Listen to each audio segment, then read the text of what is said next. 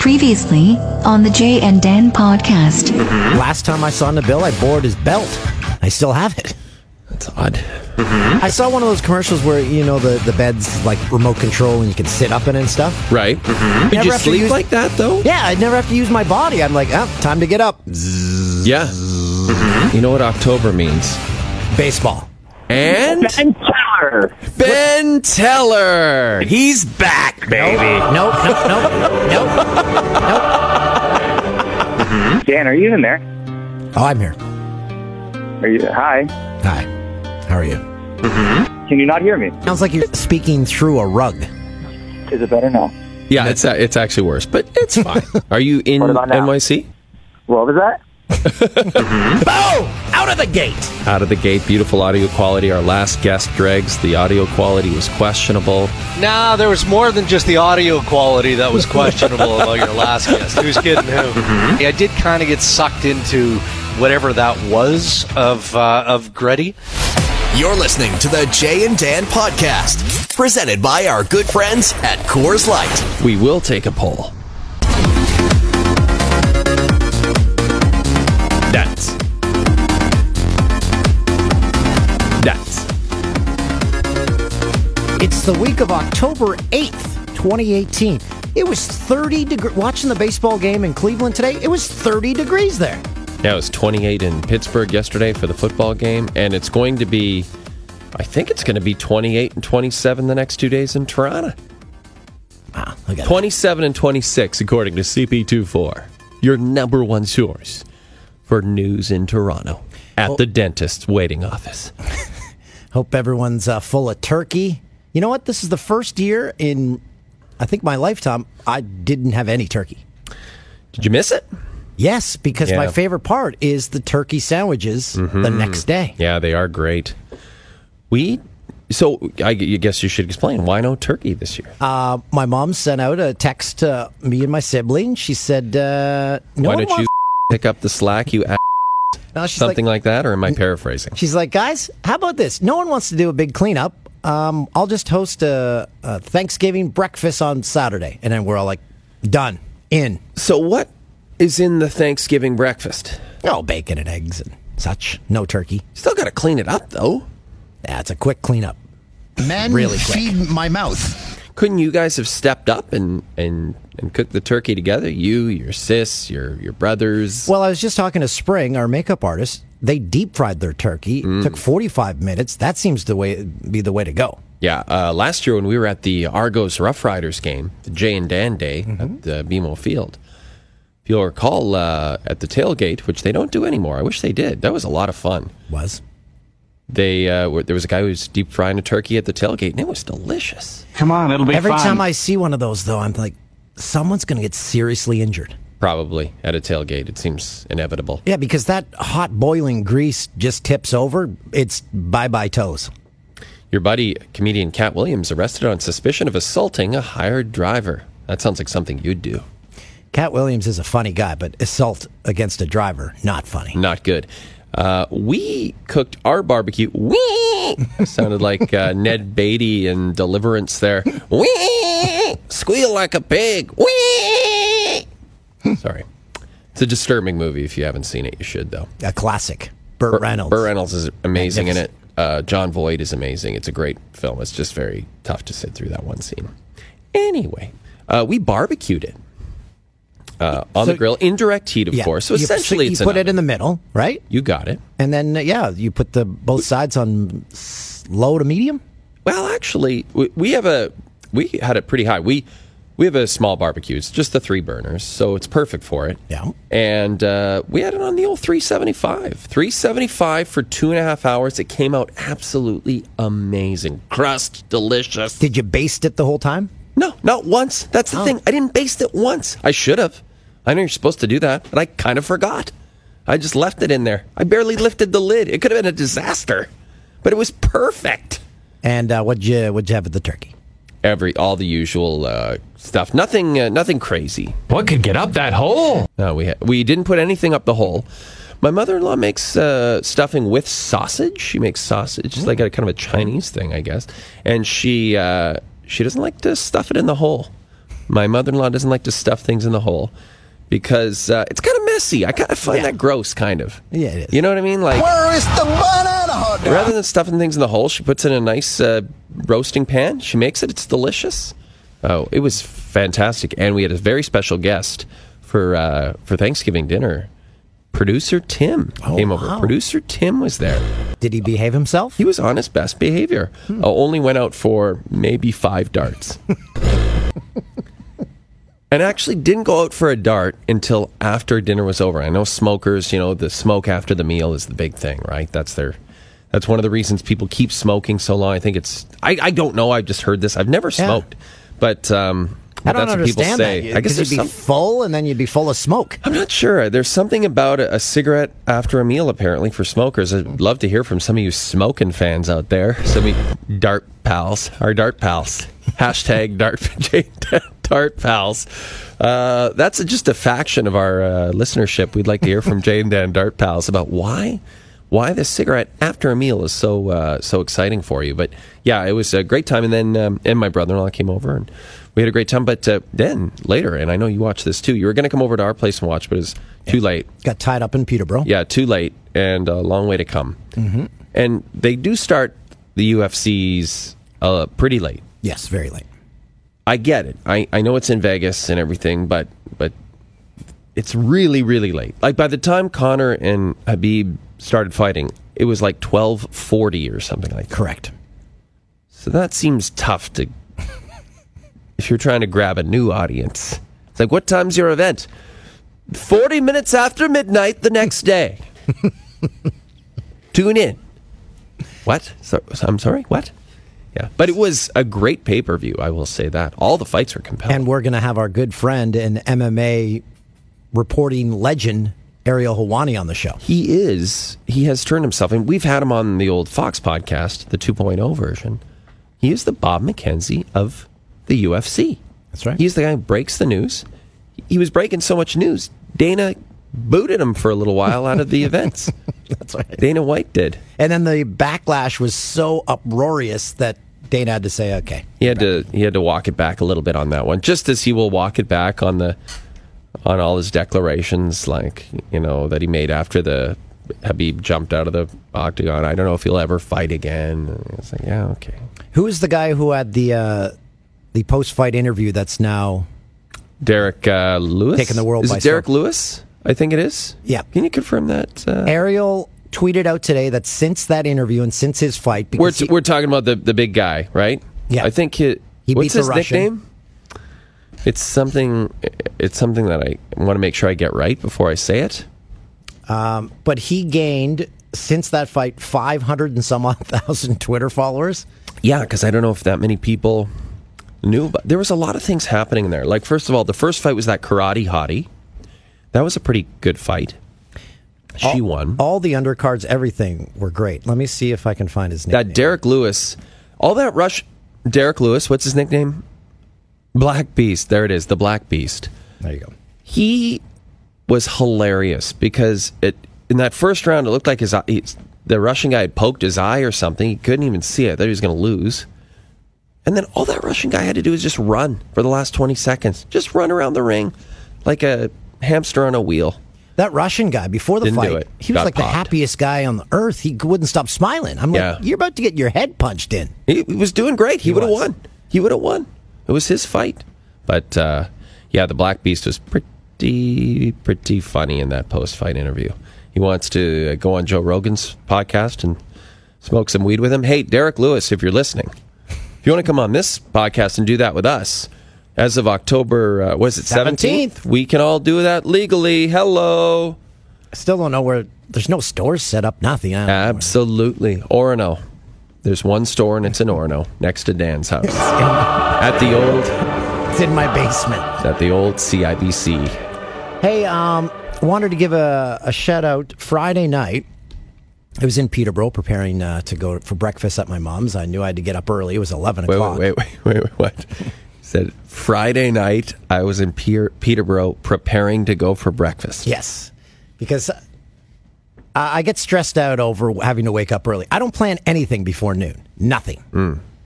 So I looked. I like, "Ah, I'll go see a band tonight.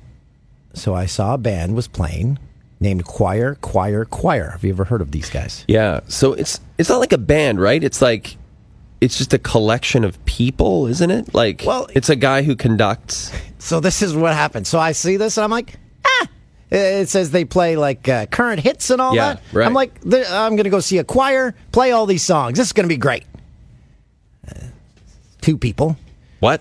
Two people. Yeah, it's just because the crowd is the choir. Exactly. Right. I really need to start reading and researching before. So I you thought you were going to see a choir. Times three. Anyway, it was great. You're like, it's three choirs. It's not just one. they taught us how to sing Hallelujah all together. then we sang uh, Summer of 69, Ahead by a Century. We should have the guy who started that on. Like it's a Canadian There's two thing. of them, yeah. They sang the uh, Oh Canada at the Grey Cup last year. Oh, okay. I didn't know that. I knew they did something at the AGO. And i yeah, there were just like hundreds of people there singing. So, classic moment. We go in, me and my lady friend, and we're sitting at the very back. It's at the Market Hall in Peterborough. Beautiful theater. So I'm like, we'll just sit back and watch. We're just going to. the guys come out on stage. They're like, uh, all right, welcome, everybody. Hey, what are you guys too cool for school up there? I'm like, uh, what? Oh boy, you got called out. One of the guys came down from the stage. He's like, you're coming up here. I'm like, No way. uh, I don't, I don't want. Uh. And so you went on the stage? No, no, they brought us down to the uh, the floor seating. So wait, were you like the only people up on the like the second level on the mezzanine? We were at the very back row, like underneath the audio booth, just because we wanted to observe. Wow. okay. And the one guy's like, "Hey, I know you." I'm like, "Ah, da. where do I know you from?" I'm like, "Ah." I hate when people say that. I, if you don't know for sure, don't come up to And us then and say, people were yelling, "He's from Where do TSN." I know you from? And then the guy's like, ah, "I don't get TSN." Never mind. So then they continue. I'm like, "Thank God." But I get that a lot now. Where do I know you from? And you expect me to fill in the blanks for you? And I knew one person there, my cousin Daryl. Uh, they started singing a song. They stopped the first song. Oh boy. Mid song, they said, Someone's singing way too loud Oh no. and trying to be like in key. Who is it? And everyone points at a guy. It's my cousin Daryl. nice. Way to go, Daryl. They called him out the entire concert. Wow. I'm like, what is happening? Wait, so they kept stopping it? Yes. They're like, Daryl, we need to hear a lot less Daryl. hey, Daryl, shut the f- up. Shut the f- up, Daryl. We're trying to sing a f- song in Peterborough. F- you, Daryl. F- you and your on key bullshit. It's Daryl O'Toole. And that was his last name's not O'Toole. Okay. I can Um, imagine that. So, as I usually do, I'm sitting there. I'm like, okay, they need 35 bucks a seat. How many people are in here? They made some good coin in there. I, they're a thing. Like people know about them. Yeah. Clearly, So- we don't know the exact details. Again, it would be cool to have the the main guy on there to talk about how he browbeat you into coming down from your perch. So, choir, choir, choir. Talk Great- to him about Daryl. They're they're doing a great job. I'll get their the one guy's name's Nobu. Uh, Nobu, like the restaurant. it is. Um, here it is. Okay. Group was founded by David Goldman and Nobu Adilman. Oh, Nobu Adilman, good guy. So there you go. In 2011. So they've been around for a while. So if you want a fun night out where you have to sing, everyone has to sing, or else they call you out. So uh, it's pretty good. You know what is unfortunate tonight? You and I could have gone to see Gorillaz tonight. Gorillaz. You like those cats? Damon Albarn from Blur. Do they still play behind a screen? I don't know how the concert works exactly, but they're playing the ACC tonight. And our friend Ben Buchanan, uh, who uh, may be involved with us, uh, hopefully touring the country someday with the podcast, he uh, represents them. And he was like, "Hey, you know, you guys, you and Dan want to come down?" And I was like, "Oh, we're gonna." Is that where producer tonight." Tim is? Because he's not working tonight. Well, that's kind of what I was wondering. Like maybe maybe producer Tim's a big a big Gorillaz fan.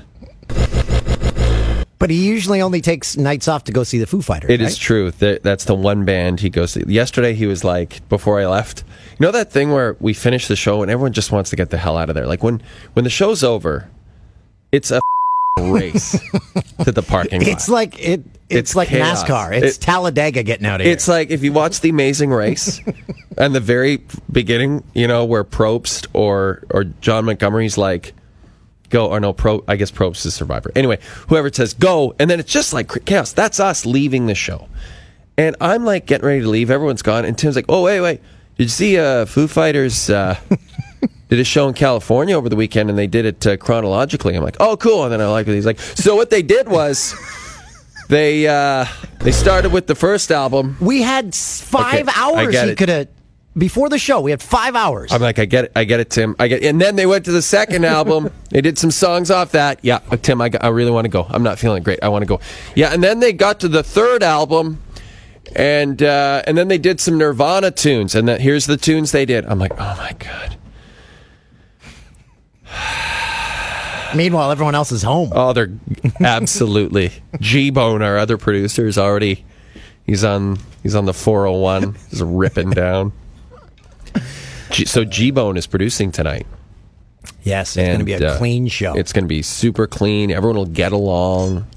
Tim be won't no be tension. Yeah, Every time we do a segment, G Bone comes on. He says, "You know what, guys? That was a great segment." he's so positive after a segment is over. He he literally has never said a negative. Well, maybe the odd negative thing, but very few times does he say anything negative. Hey, speaking of the show last night, um, I really messed up.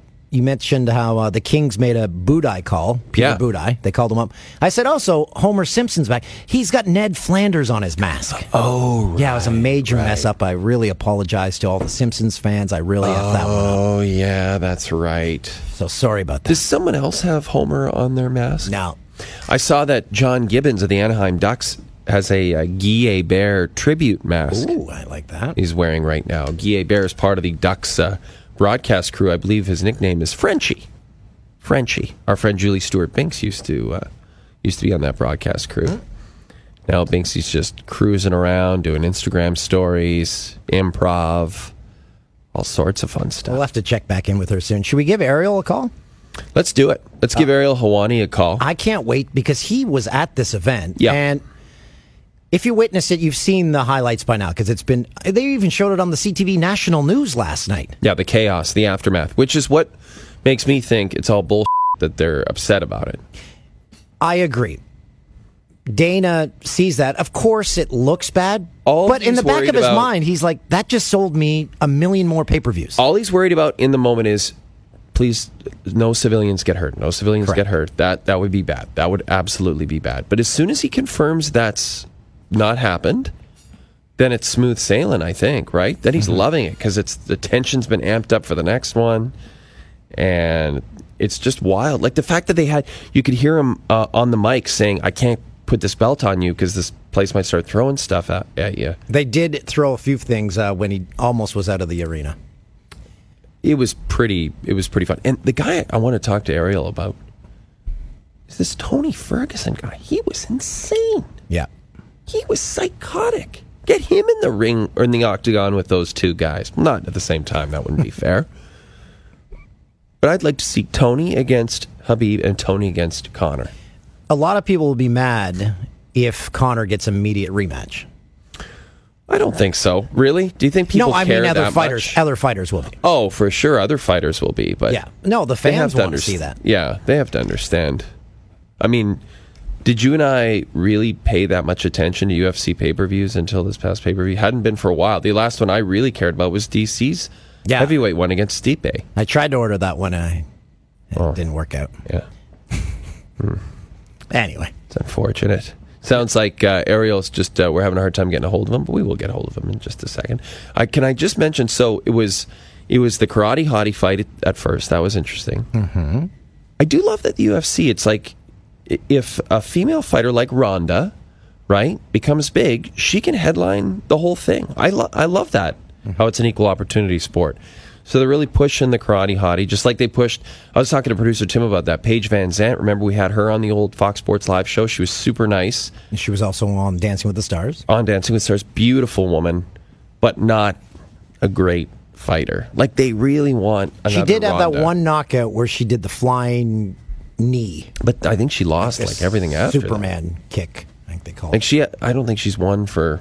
I don't know. I don't even know if she's still doing it anymore. Anyway, her and then Derrick Lewis, which was wild. And then Ovince St. Preux fought, which was, yeah, okay. Remember him? I was Oh, yeah. telling everyone that I was That watching was- the pay per view with. When we, we, interviewed him. That's right. So when you do an interview uh, on our on your show, and fighters appear via satellite, you get to see all the lead up interviews that they're doing with people. You're like in line. We would, we often would go last. Yeah. Because we never would want to come in early. And we don't want to, and we want to see what other questions have been asked. We don't want to keep repeating questions. Ovince was yawning in between interviews. He does He's not know how to chill. sell a fight. Um, He's very chill. We've got Ariel on the phone now. Ariel, are you back from Vegas? Yes, I had nachos in my mouth. Sorry about that. I wasn't expecting you to come to me so soon. Oh, listen, do you want to finish the nachos and call us back? No, no, it was mid. It was mid question. I was like, oh no, this horrible. Did you make nachos uh, in the oven or just nachos and salsa? You're just dipping them in salsa? Well, if, if if you must know, I ordered them yesterday. Now they're like day old nachos, so they're very soggy. They're not very good. It's not a very glamorous life that I lead here. What? Wait, wait, wait. You ordered nachos a day ago and you're still eating the nachos? A- you have this fantastic uh, new gig with ESPN. Everything's going great Yeah. for you. You the day old the days of day old nachos, those are over for you. You think so? I don't know. I have three children. There's not much time to make anything, so you know, I just have to. I just have to do what I can. You know what I mean? I understand. I understand. Hey, congratulations on the new ESPN deal. Ha, ha, have things changed for you? I I didn't realize I was you know watching the pay per view over the weekend and I saw that FS1 still has the post fight show. So the the new ESPN deal kicks in in the new year. Is that correct? That's correct. It kicks in uh, 2019, January 1st to be exact. Now, when you say have things changed, what are you referring to? Well, you know, I mean, you you did some stuff with us at Fox. We were lucky enough Yeah. to have you, on. like uh, you know, working with ESPN. Have you've already kind of started doing stuff? You've got your show, your podcast on. New set looks New great. set looks fantastic. Uh, uh, big differences between the two companies that you notice. Oh, absolutely. I mean, the first one, if if I'm being honest, is I just feel a lot more support at ESPN. Um, Been you know, there. working working at Fox was a learning experience, and I met some great people.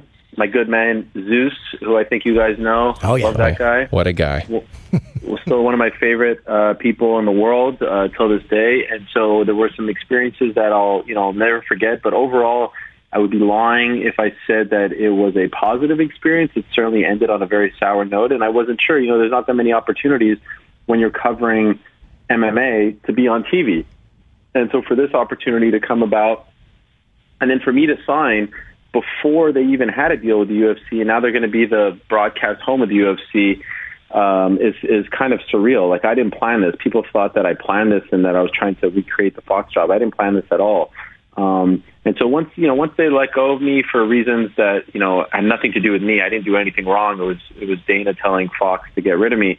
Um, you know, it was a bummer. You know, you, you have a dream and, and, and then that dream is gone. So I'm very thankful that, you know, ESPN has given me this opportunity that, you know, they're, they're, they're very loyal. They have my back. And thus far, I've met some really great people. I've only been there a little less than four months, but thus far, I, I can't complain. Can you imagine Ariel like Gary Bettman going to like Stu Johnston, the president of TSN, saying, "You know what? Uh, I don't like what Bob McKenzie's reporting about this league. I want, Yeah. I want him out of there." Like it's actually amazing to think that that that actually happened. Well, well, you know what's more amazing? I mean, I'm not amazed that he would make the suggestion or throw out the idea. I'm amazed at how quickly they jumped. You know, he said jump, they said how high, and uh, I mean, I worked for them for five years, and I got a two minute phone call, Yeah. and that was it. yeah. Um, to, to, to give you to, to, to let you know like how weird that is. I was uh, supposed to work for them last summer at Showtime, and the president Stephen Espinoza asked me to meet with him. And uh, you know, I met with him an hour before we were supposed to do a show from the Staples Center, and he said, you know, I, I hate to say this to you, but um, you know, Dana created a big stink, and uh, you can't work for us. You know, we're kind of partners. And you know, I was very upset. I had just flown cross country and all this stuff. But what you know stood out for me the most, and what meant the most to me, was the fact that this guy, who I technically not worked for for a second yet, I was just about to, actually took the time to meet with me face to face and was, you know, very um, compassionate. And that was I didn't get anything like that from Fox. So it Yeah, that kind of highlighted how sort of sour the uh, the experience ended for me. Hmm, but that's when all unfortunate. that when all that came out, the outpouring that uh, you received online, that must have felt good. Yes, I mean, uh, if I'm being honest, I'd rather not go through it. Um, but yes, uh, the fans have always had my back, and you know, it's funny because when I went to ESPN, that's a big change for people. There's, there's, you know, there's differences, right? And I have been, I was at my previous job, so I had an internet job and a TV job. The TV job was Fox for many years, but I also worked for Vox Media, um, VOX, for nine years, and they got really used to the same coverage and the, the, the, the coverage was delivered to them in the same way and it was all free and international and, and now things are a little different. And the fans got really mad and, and I'm the kind of person who feels very guilty about that because the fans have always had my back. And um, you know it's it, so that's been a bit of a transition for me because you know I, I see people writing like you know Canadians I can't get you on ESPN, and, and sometimes it's geo blocked and things like that, and that breaks my heart because I feel like I actually work for the people. At the end of the day, because they have helped me so much and they've had my back through thick and thin, and I've I've put them through a lot. There's no doubt about it. Um, I, I feel guilty about that stuff, but I'm confident over time that you know this will be a good move for everyone. Okay, let's dive into uh, McGregor and Khabib. Is the UFC and Dana are they really that upset about what occurred at the end? Look, I, I, I don't think that they wanted that to happen, and I think that they took all the necessary precautions to avoid something like that happening. But the whole routine afterward, uh, you know, the the sad dad routine, I'm disappointed, all that stuff. You know, I just I have a hard time buying it because in April we said this is the most disgusting thing in the history of the sport and all this stuff, and then two days later that stance softened, Yeah. and then it was used to sell the fight. Yeah. So I, I'm just having a hard time, you know, in the moment, as I'm watching it, I'm in the arena. It's it's hard to watch. It's it's it's it's somewhat frightening. It reminded me of Andrew Golota versus Riddick Bowe, that that famous boxing match Yep. where chairs were being thrown. It it is a scary thing, and I know how deeply personal this this feud is. And I will admit also it's somewhat heartbreaking because I love the sport of MMA and I know that so many people were watching, you know, new fans, the eyes of the sports world were on, you know, Las Vegas and the Octagon and you know, you want the sport to be represented in the best way possible and up until the very end of the fight I thought it was. And then that happens. But now 48 hours later, no one was seriously hurt, no one was arrested. You start to think to yourself, well this thing, you know, is really a 6-month build from what happened in Brooklyn to you know the the trash talk and and, and family being talked about and religion being talked about and and the kind of letting Conor do what he does. Um, there, there's there's there's no way that you could be surprised that this happened, and I can guarantee you, regardless of what they're saying about it now, if they do the rematch, which I believe at some point they will do the rematch, this footage will be used time and again. Thousand So percent. I'm not really buying, you know, the the whole this was a horrible thing. The one thing I said, we were watching the pay per view at my house, and I someone said, "Well, you know, doesn't Khabib understand that you know you're selling the fight and you're trash talking?" I'm like, "No, the, he's Russian. It's just different. It's just different, and he's Muslim, and it's it's it's religion, and it's a cultural thing." And he held it in so tightly, right? Like even at the, the pre-fight press conferences, you said it to us on our TV show. You you got a little more out of Khabib in the press conference where he was by himself. But when he was with Conor, he's just not going to engage him that way. That's just not who he is. When it was all over, you just saw that rage come out. You know, like when he submitted him, you know, usually guys are just celebrating. They're not sort of, you know, getting in the other guy's face that they just submitted because there's sort of a code about that. But it just wasn't that way with Khabib. I thought he was not ever going to let go. I thought he was just going to choke him out until he was completely out. Yeah, I was actually surprised that he showed that kind of restraint, and, and then you saw him say something to Conor, and then of course everything ensued. Um, but no, I, I- look, I, I am not of um, Muslim descent. I'm Jewish, but I do think that there are a lot of similarities between the two religions. Of course, there's a long history there, and so I understand why Khabib feels the way he does. Um, Khabib still lives at home with his parents. He has two children. He is married. He still ha- that's how that's that's that's the culture. The youngest child in the family lives at home, and his dad. He speaks about his dad in in the most glowing way. I mean, he he he is everything to to to to, to Khabib, his father. And when, when, when this thing started to turn towards there, that territory, family, religion, stuff like that, I knew that Khabib would not react um, you know, the way he typically reacts, which he's, you know, he's he's unflappable, he's stoic. Even telling me a week before the fight that this is personal, that is a surprise for Khabib to say. Uh, and so that's why I think we shouldn't be surprised. And that's why I think the UFC does deserve some credit. They were prepared for this. They did everything they could do um, to stop something like this from really spilling over. I think they were lucky that the crowd was predominantly pro Conor. I think if it was like a 50-50 type of crowd, this thing could have turned into a major brawl in the stands, like that Bowe-Golota fight. Yeah. But the problem was when he jumped out of the cage, everyone forgot about Conor, and that left him open to being attacked. And that's, you know, I understand where Khabib is coming from, and, and he lost his cool, okay, no harm, no foul, whatever you want to say. But for guys on Khabib's team to light up Conor like that after he was just in a fight, to me, is disgusting. Yeah. It shows you the uh, the differences in the two camps today. Um, your colleague and our friend Arash Markazi uh, from ESPN, he tweeted a picture today. He was in the airport leaving Las Vegas the same time as Khabib, and he said maybe two people stopped him for a picture because he was he was just by himself. If that was Conor going through the airport, there would be hundreds of people. It just you could not get two more polar opposites. Yes, but I will say, um, and and I, I, I tweeted this video from a journalist in in Russia. Um, Khabib is now back home in Dagestan, and he filled a soccer stadium that holds around twenty thousand people for this homecoming ceremony that they did Wow. for him. And there's a there's footage of the people rushing towards him.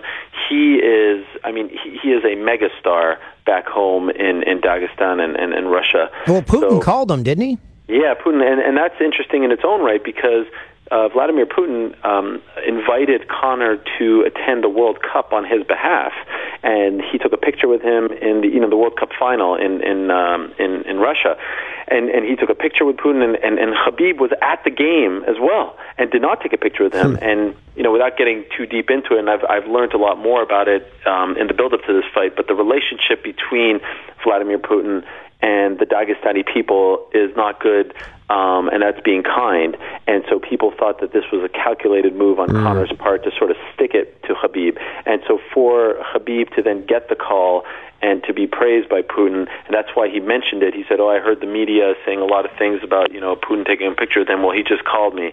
Um, I thought uh, you know that was that was a big moment for him, and, and and shows just how deeply personal this fight was. How much did the UFC need uh, this high profile of a pay per view, in your opinion? Because for Dan and I, you know, we thought that the UFC really did need it. We we hadn't been too engaged in the UFC, to be honest, since the Cormier Stipe uh, pay per view. Do you think? Am I overstating that, Ariel, or or do you think the UFC needed something like this?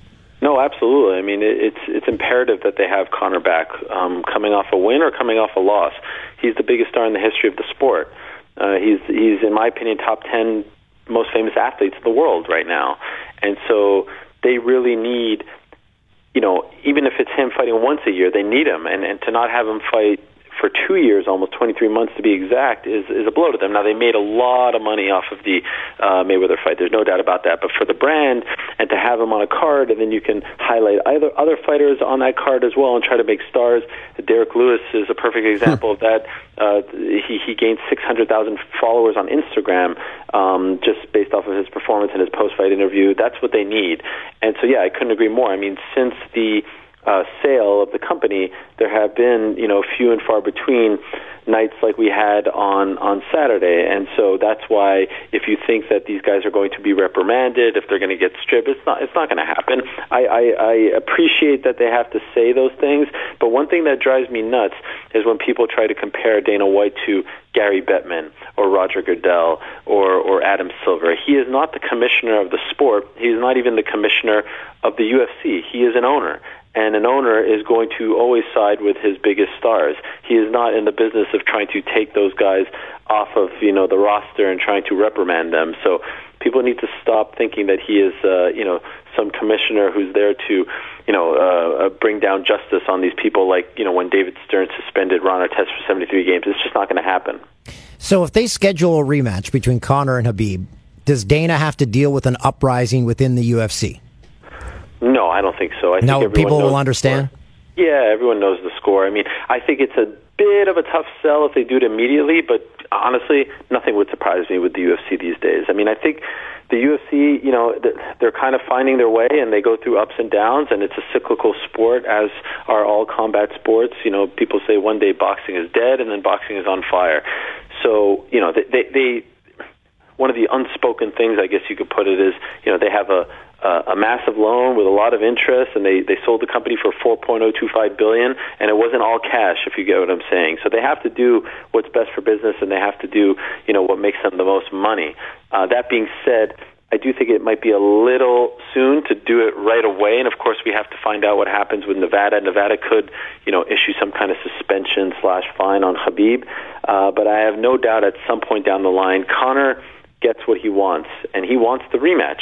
And uh, I have no doubt that they're going to oblige at some point. Watching the fight, though, uh, and people talked about this, you know, stylistic nightmare for Conor. It, everything that people said Khabib was going to be able to do it to him, he did to him, even to the point, Ariel, where he was standing up with him in the center of the octagon and trading blows with him. And you know, you heard Jon Anik and, and Joe and those guys say, you know, what's he doing? Well, it, it, didn't seem to affect him.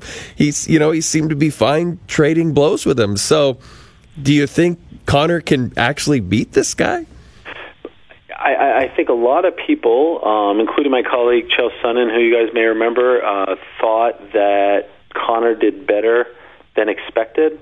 Um, and I would, you know, to a degree, agree with those people, considering the layoff, considering the fact that Khabib's strengths are, are Conor's weaknesses, and, and, and those are wrestling and his cardio. Um, but at the end of the day, I had it, you know, three rounds to one. If we're going to include the fourth round as one of those rounds, uh, I thought Conor won the third very, you know, very, very closely. Uh, that's notable because Khabib in the UFC has never lost a round, so that's the first time that he's ever lost a round. Uh, but yeah, you're, you're 100% right. Uh, he stood in there, he took his shots, and he was giving them back. And in fact, he he dropped Conor um, ever so briefly with, you know, strikes on the feet. So uh, I thought I thought it was a flawless performance by Khabib, and in the end.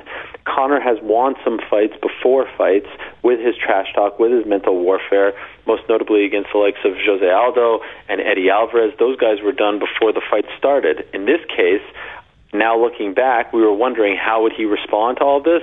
It's very clear that Khabib responded positively, that this lit a fire under him, and that he brought his A game. He's 27 and 0 now, so he's a legit fighter. I would argue he's top two, top three best fighters in the world, period, and on his way to being the best lightweight of all time. But he certainly, you know, he certainly rose to the occasion, and that's very notable because he's never been on a stage like that before. Now I know there wasn't a uh, knockout in the Conor fight, but in all the prelims, did they set a record for amount of knockouts? Uh, no, they didn't. But it was uh, like I said, it, it, you know, as far as finishes and whatnot, um, it was up there. I don't think that they set a knockout. There's a couple of cards that come to mind that I know had more, but uh, it was like I said, one of those nights where the eyes of, of the sports world, at least, are watching. And you know, this was a card that was actually somewhat maligned because people thought that they should put bigger names on the card. Well, the reason they didn't put bigger names on the card is because big names cost a lot of money, and it costs a hell of a lot of money to have Conor on the card. So you need mm. to be able to be strategic with how you divide that money. Um, but they were strategic in putting the right kind of fighters, exciting fighters, young fighters, people that they want to invest in and and and give this platform to. And I thought for the most part, the majority of them rose to the occasion. So that was really cool to see. And I think that there are some people now that if you watch that fight, you know, the card, the whole card on Saturday, you're like, oh, I want to see that person as well. That's always been the brilliance of the UFC. It's not just about the main event. They try to hook you with the main event, but really, you know, they want you to see everyone else so that they can build future stars. Um, and and up until the melee, uh, I thought it was a phenomenal night for the sport. I okay. I know we're we're keeping you longer than I promised, but I have to no ask you, going, continuing with that theme, Ariel. You know, Karate Hottie does great. Derrick Lewis wins. That's all good. But Tony Ferguson, my yeah. God, this guy. Like, I'm just watching him. I'm like, he's relentless. Like, this guy's incredible. Does he ever get tired? How is he not a bigger star? And as you pointed out, obviously they want him to be a bigger star, and it couldn't have worked out better for him. Uh, unfortunate way that ended because it was such a great fight. Um, but and you got to love how tough Pettis is. But man, that was fantastic to watch how relentless that guy is. Yeah, he's um, he's an incredible fighter. He has an 11 fight winning streak um, right now. It's active, and his story is somewhat tragic in the sense that he, you know, someone with a winning streak that long and and and and, and they haven't fought for a belt yet. I mean, that's just absurd. But he's been, uh, you know, he's been he's been saddled with some bad luck because Conor has been in his division and he hasn't been very active. And then they had to move on, and he actually got an interim title fight back in October of last year and won the belt. So all's well and good. He finally gets that, that, that gold around his waist, but it was the interim belt, so it wasn't the official title, but still it, it, it helps him get more money. Um, then he's booked to fight Khabib in this great fight that they've tried to book a couple of times before, uh, and the fight fell through for, for various reasons, injuries um, on, on both sides of the equation. And we're, we're finally there. Everyone can't wait for the fight. A week before the fight, he's at Fox your former home in LA, and he trips over a cord, a camera cord, and tears his MCL. Literally a week before the fight, he's out there promoting the fight, trips over a cord, tears his knee, and is out of the fight on a week's notice. Um, and then gets surgery, comes back in five months and does what he what he did on Saturday, but he doesn't have the belt. They stripped him of that title, which I Yeah. thought was unfair. Doesn't have the belt, and so now he has to work his way back up, and he's he's back being the number one contender. So I hope him being on that card in the co-main event. That's why I said it's a little premature for the rematch. I hope he gets Khabib and they do that fight once and for all. The amount of blood in that so fight great. was graphic. It was. It was incredible. It was an amazing fight for, by both guys. I thought. I really thought they both brought it, and they had an opportunity to. You know, I think Anthony kind of came away as a bigger star as well, even though he lost. Do, um, Max Holloway, before we let you go, Yeah. you know where where do we stand with Max? How's he doing? He's he's about to he's about to be in another pay per view up here in Canada. Yes, uh, December 8th, to be exact, in Toronto at the Scotiabank Center, I believe it's called now, right? Yeah, right. That's it. Um, yeah, it's uh, it's good to have him back. Uh, it, it was very worrisome what happened to him. In case your listeners don't know, uh, he was supposed to fight in July on the same card as Cormier and Miocic on uh, July 7th, I do believe to be exact, and he was pulled from the card just like three, four days prior um, due to what they called concussion-like symptoms. But they did a bunch of tests and they couldn't find what was wrong with him. He was slurring his words. Very scary stuff. He's had a very tough year. In fact, he was the guy who they tapped to replace Tony Ferguson on a week's notice against Khabib Yep. in April, and he missed weight. And so he hasn't fought yet this year um, after coming off one of the best years of his career last year. Uh, so I'm looking forward to having him back. That fight against Brian Ortega is tremendous. Hope it stays intact. Uh, they had a co-main event fight on that card as well. Joanna Jedrzejczyk against Valentina Shevchenko for the 125 title, but they canceled it to try to salvage the New York card coming up in November. So I feel bad for the Canadian uh, fans and the Toronto fans in particular. But your Maple Leafs are doing so well. I don't feel so bad uh, because it seems like everything's you know uh, as far as what's most important to you Torontonians is uh, is going well. Well, what what about your Habs? They look. No. Uh, everyone us underestimated your Habs. They look pretty good to start the season. Nah, they do this from time to time. It'll be like a good November, a good December, and then you know they're doing a fantastic job of wasting Carey Price's prime years away. I mean, it's just phenomenal. It's great. Uh, I don't it. know. I don't know about that. The- hey, listen, uh, uh, Bergevin looks like he's totally in control in between. he looks like he could fight in the UFC right Yeah. now. He's so His jacked. pecs, the only person who has pecs more impressive than Marc Bergevin. you know what I'm going to say, right? Yeah. Am I allowed yeah. to say this? Because I noticed it got cut off from the interview. Is, that, is this taboo? What I'm about to say? No, No, no, no, that- not 'cause at the interview went too long. We had we, Okay. that was we blame producer Tim for all these things. And- Well, I just have to say, Darren Dutchyshen has hmm. one of the all-time great physiques that I've ever seen in my life. First of all, a, a, gem of a human being, smiling, just so happy to be there, a real joie de vivre. And I've only met him twice. Once at Mayweather McGregor, once at this fight, and I have to say it was like seeing an old friend from high school. So happy, smile on his face, just, just, just, just thrilled to be there. But he is just busting out of that suit, and it's Yeah. all muscle. I mean, it's so impressive. He tells me he's 50 years old, I think, and like three kids who are in their 20s. The guy looks like he's 25. I can't believe it. You said Marc Bergevin looks like he's in control. I've never heard those two words. You know, no, no, what, no. He looks like he's well. He looks jacked. Like, he, like I think he's forgotten about the team and he's just in the Gold's Gym in uh, in Old Montreal or something like that. for him. Yeah, I guess so. I guess so. Listen, Ariel, this has been awesome. We having really you on. appreciate it, buddy. Anytime. I love you guys, and it's such an honor to be on your show. I, I didn't even like. I was working so much in Vegas. I didn't. I forgot to tell my friends, uh, you know, back home in Montreal, and I got so many texts. Like, I, I, I do all this stuff for ESPN. No one cares back home. I'm on your show, and they're like, "Oh my God, you're on Jay and Dan. We saw you singing, reunited." Like, wow, I should just move back home to to, to Montreal or Toronto, and, Yes, and you people should. actually care about what I do. Well, why don't you do that? I mean, you can co- you can come work here. We've got tons of studio space. Everyone worked da- or moved down to Much Music, so we got lots of room up here for you. Is this an offer? Oh yeah, big time. Yeah. Okay. I mean, I don't have money to pay you, but Oh. uh, but but bring the family up, free healthcare up here, so that's something. You're enticing me. My wife tries to get me to move back home every day. To be honest, so Well, I'll, let- listen. I'll let her know what your offer is, and then we'll uh, we'll take it from there. And we'll see you at the fight in December. oh yes, yes, absolutely, one hundred percent. Ariel, this has been awesome. Enjoy those uh, day old nachos, and we'll talk to you soon. Thank you very much, guys. Take Anytime. care. Ariel Helwani. What a guy. Great legend. Canadian. A great Canadian, indeed. That was fun chatting about all that stuff. Um, Hope you guys enjoyed it. Yeah, he is uh, a pleasure to work with. He's um, he. We've discussed this before. He literally created his own job. Yeah, that's right. Reporting on the UFC. Yeah, ex- Um, exactly. yeah, we're gonna try squeeze Webby in here. We uh, Webby's been waiting. Oh, Uh, okay. So, um, friend of the uh, podcast, uh, Steve Webb, former New York Islander, now works for the NHLPA. Just returned from the what did they call this this trip? Should we call him next? I feel bad. Should we call him next week and go longer with him? Because I feel like we got lots of things to talk to him about. I think we should. We'll ask him. Can we call him next week? Can we get him on and say, "Can we call you next week"? Uh, this will be entertaining if we just tell him that. This will save me having to text him here. Um, is he on the phone? Okay, we got him. Webby, Webby?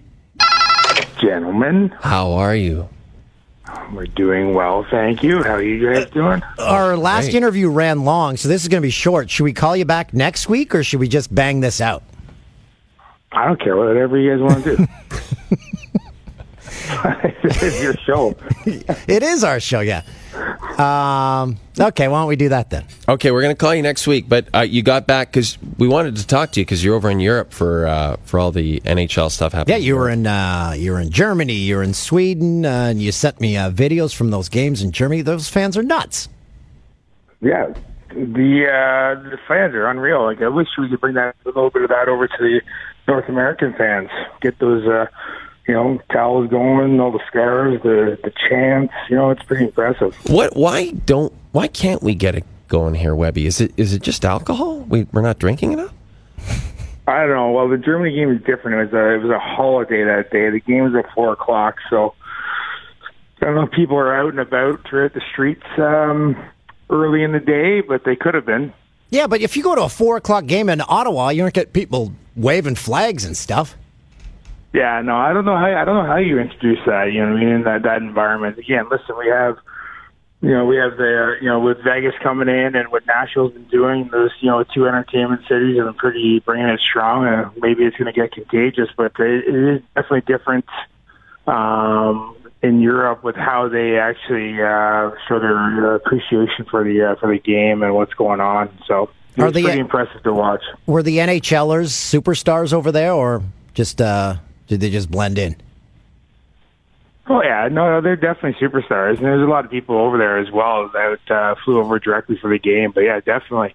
But I also think the the fans are loyal to their to their local club, and they wanted to just uh, compete with those guys. Well, and You know like I mean, they wanted. you, no, sorry to interrupt you, Webby, but the the what comes to mind is that Cologne game. Uh, those fans were uh, insane uh, playing the Oilers there. That was crazy. Yeah, and it was nonstop from start to finish. It literally was nonstop. I guess you guys probably anybody would have watched. You see the end zones. They stayed standing. There's one little group, unique area at the uh, behind both goalies that they stay standing the absolute whole game. And They're chanting literally the whole game. They're getting the crowds going. So it's uh, I don't know if it's just uh, standard there of how they've always been like that, but it was basically was packed. Like, it was packed for warm ups uh, for those games. Both those games that were over there at that time were both packed for warm ups. Webby, what what's the? I mean, this maybe this is a dumb question, but are you as the NHL? Are you guys seeing a benefit?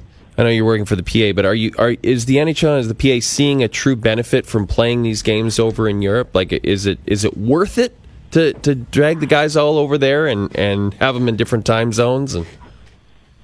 I think 20 years ago, it might have been a little bit of a different story. Even 25 years ago, when they had probably started going over there. I know they've been going over there uh, a long time, even prior to when I started playing uh, or was playing. But um, yeah, I think back then you didn't have the uh, the outlets, you didn't have the streaming games, you didn't have you know NHL.com uh, available to uh, you know NHL Network to tap into to watch the games that are going on over here and watch your favorite players from your home country playing in North America um, and uh, doing great jobs. But I think the the environment definitely has changed.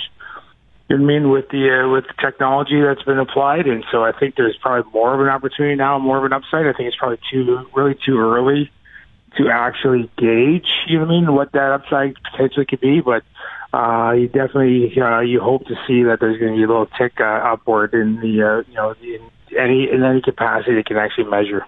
Now you're also in China. You're in Beijing and uh, some other places over there. Have they? Has the NHL got a foothold there yet? No, way too early, Ben. That's like, you're talking like a hockey. You know what I mean? Scandinavia now, or you know, Hockey Central. They, they've been producing, you know, stars of our game for for generations, and now we go over to China, which is uh, about to, you know, is on the brink of, you know, start, you know, um, basically uh, competing in their first Olympics in a couple of years, in Beijing there, and in 22, and so it's different, different, they're in a different position than uh, than we are in the. Uh, uh, in Europe there. So it's it's definitely brand new. It's got a huge potential to grow there, and in, in the size of the uh, population, of course, uh, you see the potential there. and Then you also see the amount of facilities that are starting to go up over there. Yeah, arenas are popping up everywhere, and Wayner's getting involved. Yeah, they've uh, they've caught some attention, right? If you got guys like Wayne Gretzky heading over there and uh, putting on uh, clinics and, and going around and, and really just kind of being a great ambassador of the game and trying to grow the game. And then uh, there's a lot of North Americans that are heading their way uh, over to China to help uh, develop the game over there. And again, they uh, they're they're already, they're already looking at what they're going to look like in the Beijing Olympics. They're already trying to figure out how that whole process is going to go. And I think it's going to be uh, probably the start of something, but it's going to be a very long road over there. There's still a lot of work to do. Do you, do from the? I know you can't make an official statement or anything like. Just your personal opinion. Do you feel like the league and the players want to be in China for 2022? Oh well, I can't make any uh, you know any statements on behalf of the uh, the uh, the ownership in the NHL, but I know for a fact that the players um, are very disappointed not being able to be in uh, South Korea and you know they they definitely want to be participate and be involved and, and, and celebrate the Olympics and participate on behalf of their countries and be around all the other athletes while they participated. And then uh, we're definitely going to have to hash that out in the near future. But the, uh, the definitely the NHL players want to uh, want to participate. It's something they've dreamed about. You know, a lot of these kids, these guys now actually grew up and they don't they don't know anything different other than to watch the NHL players in the Olympics whereas that wasn't that was not the way it was when we grew up. You know, what I mean, it wasn't until we started playing in '98 there that um, that was the first taste of it. And but these kids have that's all they've ever watched growing up is every four years watching the best players in the world participate on the uh, the biggest stage. What's the end game in China? To sell merchandise or to have a, a player that uh, is from China and become a star in the NHL, or both? all of the above. Uh, you know what I mean? It's uh, it would be nice to to get that to get that athlete there, but talk with the NBA and you know what I mean how long they'd been over there before they got their big brand, the big name player coming out of there, Yao Ming, and uh, they've been uh, they're over there 30 years now, right? And it was not just like they just showed up Yao Ming and all of a sudden the NBA went there. They were actually there, boots in the ground for for many years prior to ever having uh, some type of success like that. So it's definitely uh, it's it's a long road. It's a long gradual road. It's not going to see uh, big spikes like everybody maybe expects it to be, just because it's China and the infrastructure they want to build there. But it's going to still take a long time. Uh, going back to your career, Webby, 02 Salt Lake City, were you surprised not to get the call for the Canadian Olympic team? Yeah, I was close. You know, I know they're looking for that kind of style out there for the Olympics, you know, uh, but. Uh, I still, I definitely had my, uh, I did have my, uh, my flights booked though. I was out of there. hey, Webby, there's a Pete's alumni game coming up. Are you going to be showing up for it? Um, after my trip for uh, 30 days, uh, I think I'm going to stay put here in, in Long Island, uh, spend some time with the family. Can I impersonate you? You definitely can. 100%. Wouldn't be that hard. I just play a lot of games there. Uh, now you you do live on Long Island. Uh, Dan and I are obsessed with these videos of Keith Hernandez on Long Island, going out and getting his paper every day with his cat and everything. Uh, uh, do you ever run into Keith at the local uh, McDonald's, uh, just wandering around with his mustache? No, I've seen him at a few events here and there, but I definitely don't uh, see him with the cats. I have not seen the videos yet. Actually, I have seen a bunch of commercials uh, with him in it, but I have not seen the uh, the ones with the cats. And have you found my swim trunks that uh, are somewhere in your house? No, I do. I do have your swim. Trunks. Do you do? I do. Good. Okay. So I, don't lost. I lost my closed. I license. I, I'll, I'll save them for next year. I lost my license at the U.S. Open. They sent it to me, and now I found my trunks. I've got everything back. Yes, you were you were a train wreck. Well, that's kind of standard, isn't it, Webby? And and how did you? Please tell me you used a pair of like barbecue tongs to touch the the swim trunks. Tell you the truth, I didn't find them. Okay, well, we squeezed it in, Webby. You're you're off the hook for next Monday. Webby, this is great. Well, I appreciate that. I'm glad you could fit me in. Uh, thanks for coming on, buddy. We'll talk to you soon. All right, guys, have a good one. See you, Webby. That's uh, former Islanders great Steve Webb, friend of the podcast. And um, wow, we uh, packed a lot in. It's a lot, a lot of podcast uh, for one podcast. I hope everyone really enjoyed it. Well, you know what? Drew, as this happened, Drew Brees became the NFL's all-time passing leader. And it's Thanksgiving, so that's us giving thanks to the listeners by giving you more. We filled your plate. Wow, a lot of metaphors. And if you have a leftover turkey sandwich, please send it in the mail. Send it to Dan. Uh, or some leftover nachos. What's our address Send again? those to Ariel. Downtown Scarborough. Downtown Scarborough, across from the mall. See you next week. See ya. They're going home.